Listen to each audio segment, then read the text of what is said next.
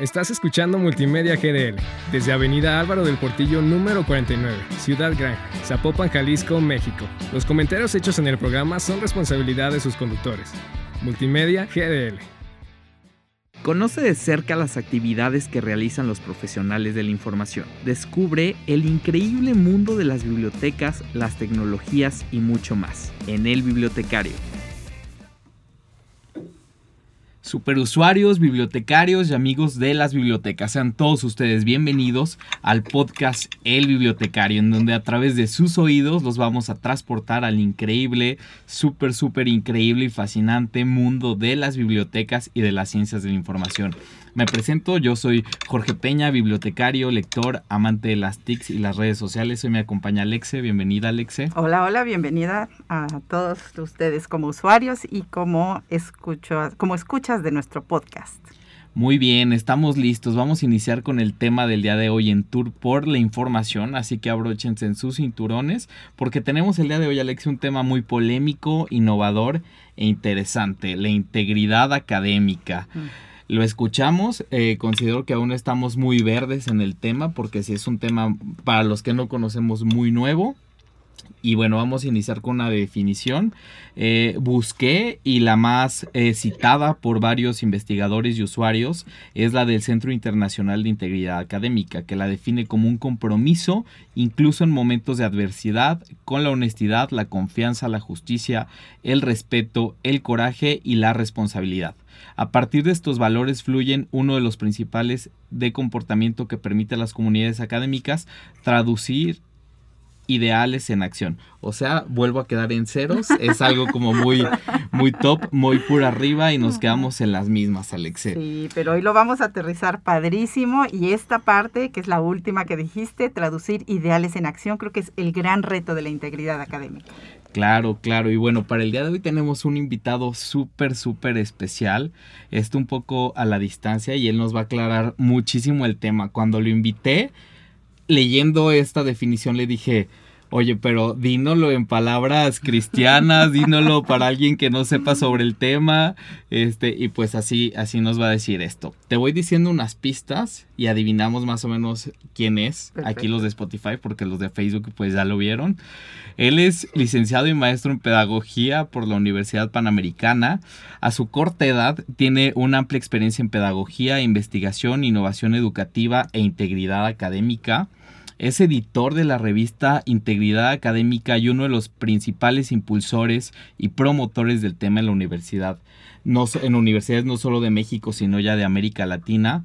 Es autor y ponente de varias publicaciones sobre el tema de integridad académica y actualmente trabaja como especialista de desarrollo de contenido del Centro de Innovación Educativa de la UP Campus México todos estos puntos académicos y todo su currículum, más que eh, como profesional, lo, yo lo ponía que lo definen como un protagonista de la educación, un protagonista de la educación, de la investigación, de la formación de estudiantes y sobre todo un gran aliado de la biblioteca, porque apoya a la biblioteca desde afuera. Esto es súper interesante y pues ahí siempre le estamos echando grito para las ayudas este, referentes a este, a este tema. ¿Sabes quién es? Claro que sí. Aparte tengo el honor de conocerlo de manera personal, de colaborar allí en algunas cosas y es un honor tenerte aquí en este podcast El Bibliotecario. Bienvenido Armando Alemán Juárez. Armando, bienvenido. Muchas gracias a los dos, muchas gracias Jorge y muchas gracias Alexe por esta gran invitación y por sus palabras. La verdad es, la verdad es que el que se siente honrado soy yo de estar con ustedes platicando sobre esto. Excelente, excelente. ¿Cómo estás, Armando? Muy bien, muy bien, muy emocionado. Con mucha chamba, me imagino, como todos aquí en la Universidad Panamericana. Eso sí. Excelente. ya es una... El pan nuestro de cada día. Exacto, exacto. Oye, Armando, pues, a ver, aquí tenemos a los dos expertos que está Alexe y estás tú, pero vamos a empezar eh, en palabras simples, ¿qué es la integridad académica? Ok, eh, no sé si quieras responder tú, Alex. O, no, tú, tú, tú, queremos escucharte, Armando. Pues, pues mira, tú dijiste que, o tú, Jorge, dijiste, ¿no? la definición del Centro Internacional para la integridad académica que la define con ciertos valores. Pero a la conclusión que yo he llegado, y es lo que mucho le he dicho a los profesores en nuestra universidad, es que eso está bien, pero más allá de eso, yo creo que integridad es hacer lo correcto cuando, cuando te están viendo o cuando no te están viendo en, la, en, bueno, en este caso en el mundo académico. En la academia, que refiere a todo, desde la parte académica de la docencia con las tareas hasta la parte de la investigación. Eh, claro. Armando, a ver, denos un ejemplo de integridad académica, porque ahora sí que lo volvieron a plantear desde la parte de los valores y así, y lo comprendemos. Pero un ejemplo real, ¿cuál sería, Armando? Pues mira, yo de entrada yo te diría que la integridad académica es una, o sea, sí es algo práctico. Como ahorita te voy a dar un ejemplo. Eh, porque sí es algo que se desarrolla. O sea, o sea, se puede enseñar y se puede aprender es, me parece que sí es una, es una competencia. Entonces, un ejemplo aterrizado, pues podría ser tan sencillo como que un estudiante cuando haga un, escriba un texto, que la, la forma en que lo escribe sea de una manera que cumpla con estándares éticos. Por ejemplo, que sea honesto, cuando, eh, que lo haya escrito él, que no lo haya escrito otra persona. También que, si está utilizando eh, literatura externa, pues que cite esa literatura, que la sepa citar, que no esté inventando información, por ejemplo. Eso serían, ese sería un ejemplo llevado a, un, a, una, tarea que tuviera que hacer un estudiante.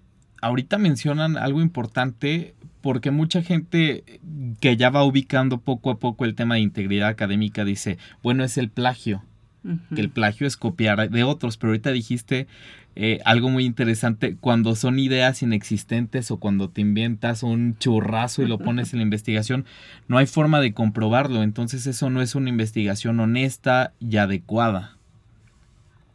Sí, lo que pasa es que, no, o sea, sí, el plagio es como lo más famoso, bueno, también ya a nivel mundial también hay otras cosas que están tomando mucho la gente, o sea, los investigadores en este tema están volteando mucho, que es la compra de trabajos académicos, que también se le conoce como contract cheating.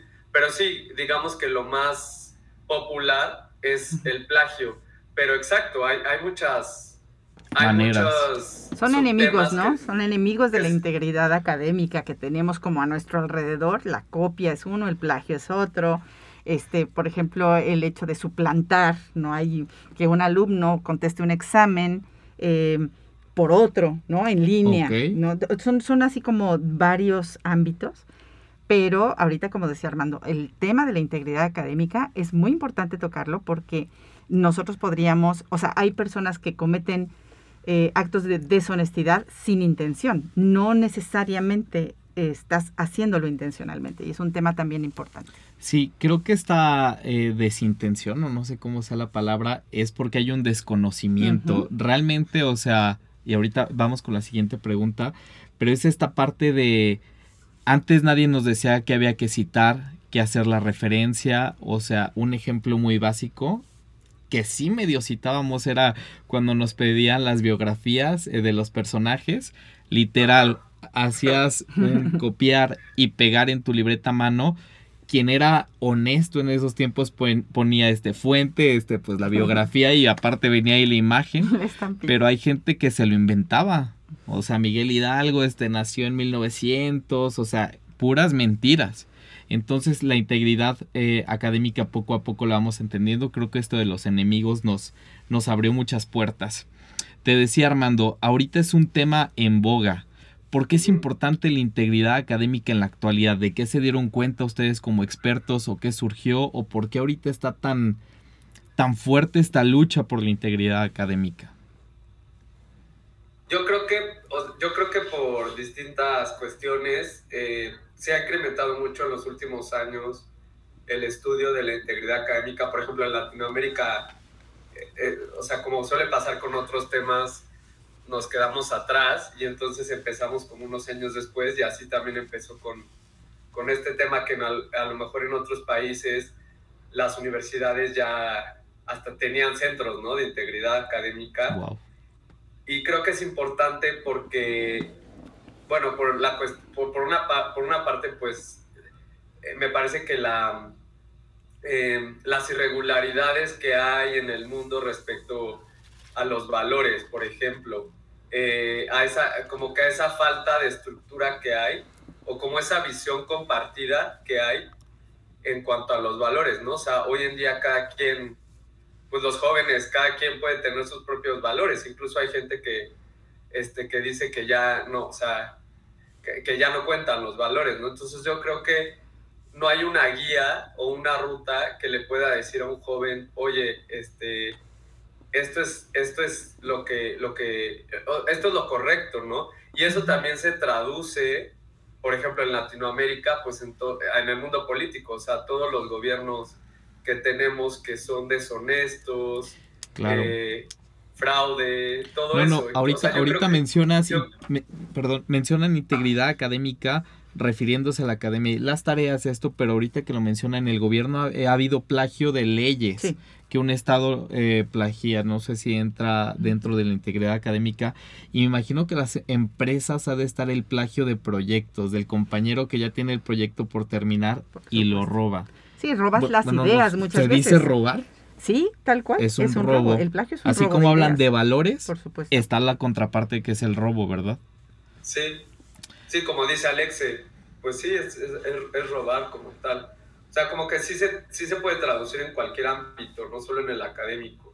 Digo, sí, sí está, o sea, sí es como, como que sí ve la parte académica, pero pues eso pasa en todos lados. Oye Armando, mencionas esta parte importante de que muchos países ya van muy avanzados. Pero ya ayer este, que me metí a ver el tema, veo que en México pues van dando sus primeros, primeros pequeños, grandes pasos. Entonces me, compartías que hay un grupo interinstitucional que ya está hablando sobre el tema en México. Cuéntanos de qué va este grupo, quién participa, qué hacen. Sí, bueno, Alexe sabe perfectamente porque Alex ha estado en ese grupo desde sus inicios. Sí, sí, sí. Igual que, igual que yo, que ya tiene algunos años. ¿Cuánto tiempo llevarán en el, en el grupo?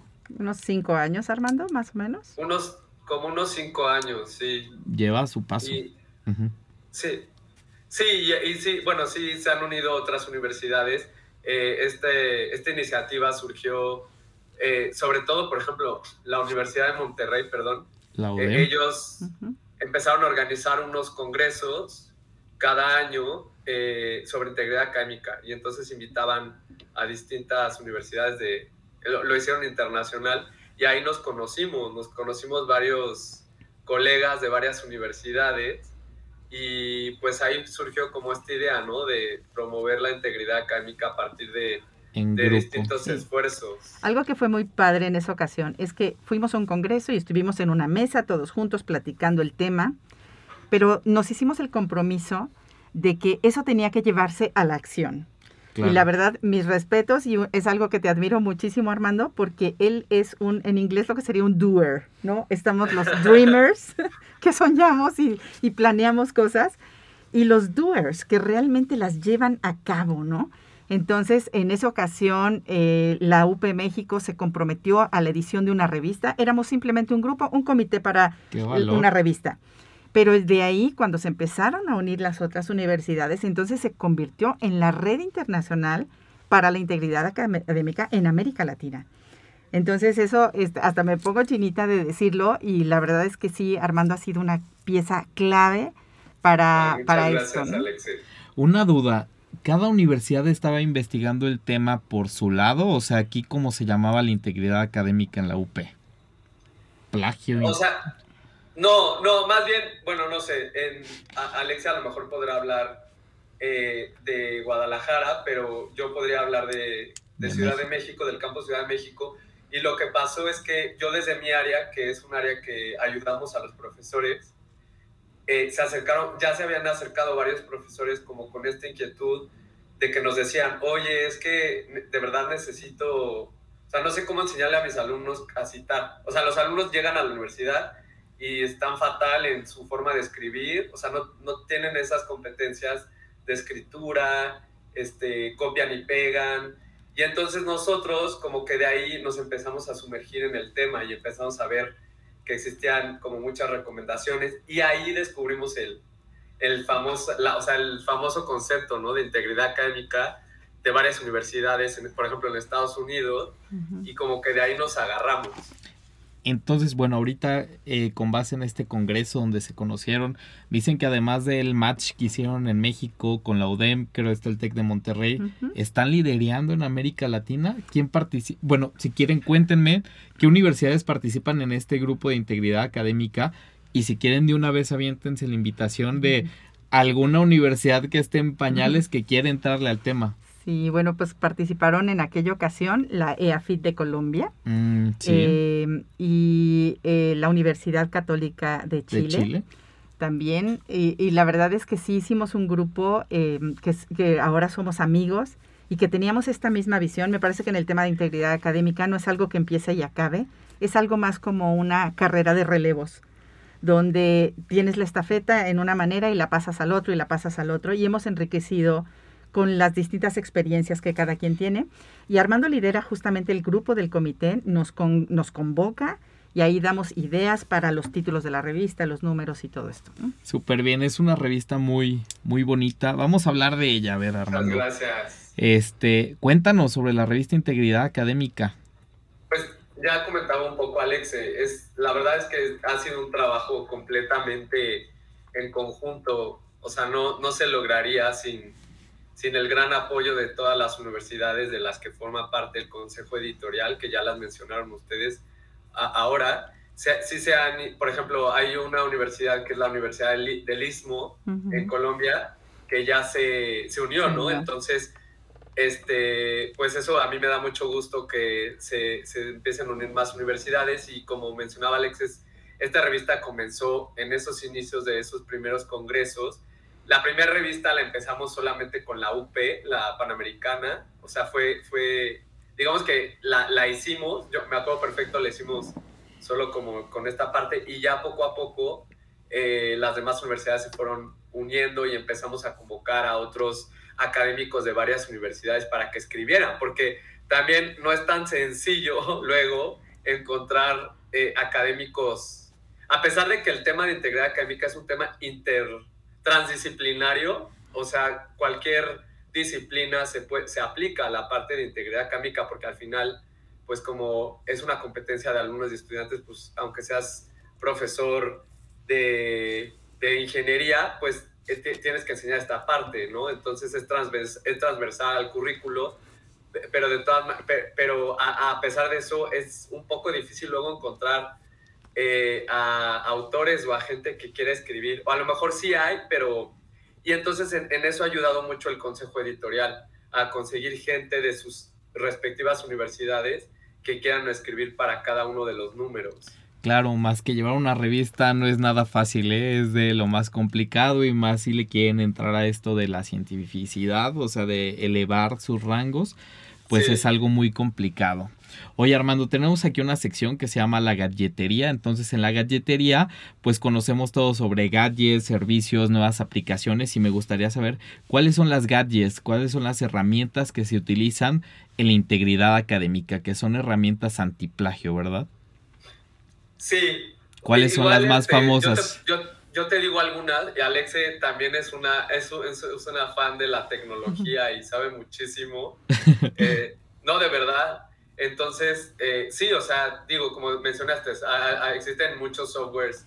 Hicimos el experimento de la evaluación, si te acuerdas, que comparamos, las cuatro herramientas a la, la muerte, a sacarles todo el jugo, y sí se vio que unas son mejores que otras. Definitivamente. Sí. Pero menciónanos las... Sí, sí, sí. Sí, este, como dices, eh, para que el público conozca lo que, lo que estás diciendo, ¿no? O sea, que en la Universidad Panamericana valoramos distintos softwares de similitud de texto y vimos cuál, cuál era mejor que otros. Eh, eh, yo creo que al final todos tienen como sus pros y sus contras. Igual lo que quiero decir es que al final la tecnología es como una espada de doble filo y, yo creo que eso, ¿no? Que no es el, la tecnología ni siquiera es el, el, fin, sino tiene que ser el medio. Pero yo sí he escuchado muchas pláticas de integridad académica que hacen énfasis en eso, o sea, que sí son importantes, pero no perdernos en que la tecnología es una la herramienta. a todo. Exacto. O sea, no, no, no, no por tener mucha tecnología, entonces ya los alumnos van a dejar de copiar. A lo mejor sí te puede ayudar, pero al final sí es, es como un trabajo muy humano Claro. el, el- el ayudar a que eso no suceda. Sí, o sea, finalmente quien detecta el plagio es el profesor y el mismo alumno, porque algo que también hemos promovido es que los alumnos puedan tener acceso también a estas herramientas para que no sea el profesor quien los descubra en un plagio, sino que ellos mismos se hagan cargo de su integridad académica entregando un trabajo de entrada que esté correcto en cuanto a referencias, en cuanto a citas. Y definitivamente el tema es importante. Eh, nosotros, ahorita que nos pides mencionar las herramientas, en la UP hemos tenido Turnitin, que es una herramienta muy buena. Actualmente tenemos CopyLeaks, que la verdad mis respetos también con CopyLeaks porque cada vez está más profesional, cada vez ofrece algo más robusta, se Se conecta con adapta otras al plataformas. LMS, a Así nuestro es. learning, al Moodle. Así es. Entonces, este, Turnitin, CompiLeaks, este, Unicheck, eh, el- la misma herramienta de Google, o sea, y van surgiendo y surgiendo y surgiendo herramientas. Sí, y de lo que se trata es de crear una cultura de integridad académica. No tiene nada que ver solamente con la parte instrumental y ni siquiera con la parte de promover los valores. Es una cultura que tiene que estar como inmersa en todas las actividades en la universidad. Excelente. Muy bien, Armando. Pues para despedirnos, jugamos rápido algo que se llama Tic Tac contigo. Te doy cinco palabras y tú me dices la primera palabra que se te venga a la mente, ¿va? Órale. Ahí te va la Me primera. Plagio, Copia. bibliotecas, Cultura. Pedagogía, Aprendizaje. integridad académica, Corre- correcto. UP. Solo es una palabra, ¿verdad? Sí. Es que iba a decir casa de estudios, pero Sí, se le llenó el eh, corazón, muy bien. eh, pues sí. Ap- aprendizaje también. Aprendizaje. Pues muy bien, Armando. Muchas gracias por habernos acompañado el día de hoy. Cierro tu, tu participación con una frase que encontré en la revista Integridad Académica que dice, es mejor merecer honores y no tenerlos que tenerlos y no merecerlos de Mark Twain. Entonces, este, muchas gracias, Armando, y pues estamos en comunicación para nuevos proyectos. Claro que sí, cuídense mucho. Les mando un abrazo y me dio gusto verlos. Hasta luego. Gracias, Armando. Igualmente pueden Bye, bye. visitar el sitio de integridadacadémica.up.edu.mx y ahí están todas las revistas. Sí. Muy bien. Gracias. Bueno, hasta luego. Bye, bye. Hasta luego. Muy bien, este ya tenemos que pasar a la siguiente sección. Entonces vamos a pasar a un instante en el estante que nos traes algo súper interesante, Alexe. Sí, no tienen idea el gusto que me da presentar a esta persona con este libro. Eh, de alguna manera he visto el caminar y estoy súper, súper contenta eh, de tener aquí a la doctora Rebeca Asensio, que nos va a presentar su libro y me gustaría que tú dijeras con tu voz, Rebe, tu libro. ¿Cómo se llama tu libro? Mi libro se llama Akire y los dos pilares. Bueno, pues de entrada nos deja eh, de alguna manera ahí en Facebook están viendo el libro, que también es una delicia eh, gráficamente. ¿eh? Claro, es un libro muy bonito. eh, Yo, muy bonito. Cuando llegó a mis manos, lo vi y le pregunté a Rebeca, ¿cómo le hicieron para el diseño? Porque es un diseño bonito, un diseño con animaciones propias, hablando ahorita un poco del, anti- del plagio. Este, y pues bueno, hablemos del libro de, de Akire. Sí, lo primero que quisiera decir es que creo que es un libro único. Eh, de verdad, inclusive en el caminar de Rebe, creo que eso fue un gran trabajo, ¿no? Porque no fue fácil que lo adoptara a lo mejor un editorial o que hiciera esto porque decían, ¿cómo? Y la parte única de este libro es que es un libro de didáctica de las matemáticas, pero es una novela. Y platícanos, Rebe, ¿por qué una novela?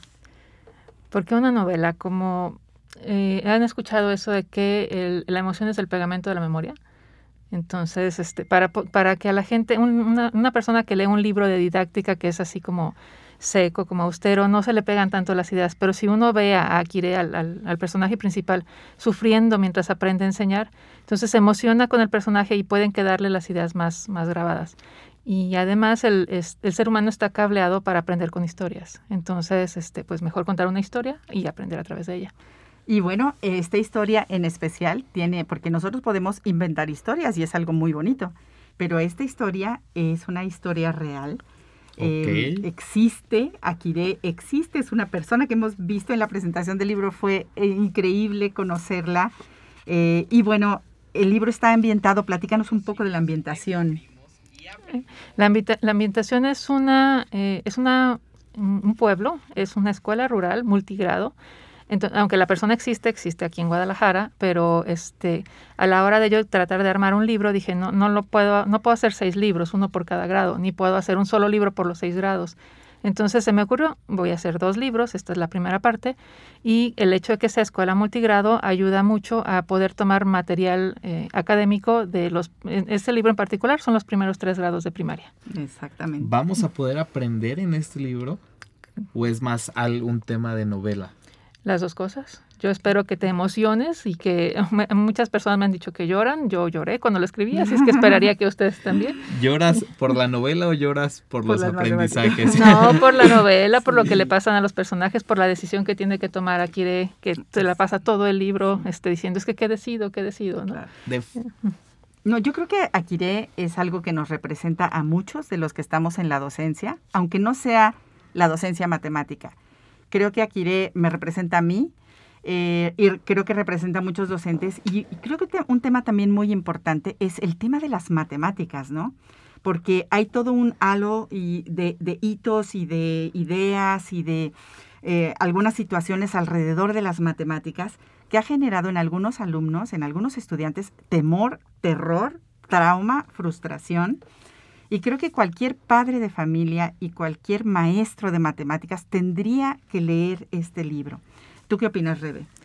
Pues yo esperaría que sí, porque mi, mi cruzada personal como, como persona es lograr que cada vez más personas se lleven mejor con las matemáticas. Entonces, eh, por eso escribí el libro, porque, o sea, los acompaña en, desde las bases. O sea, de las primeras escenas son como aprender a contar, ¿no? Entonces, si vas, si vas este, corrigiendo tus bases matemáticas, pues tienes un soporte mejor para lo demás. Además, sin querer se volvió muy relevante porque yo cuando lo empecé a escribir hace tres años no existía la pandemia.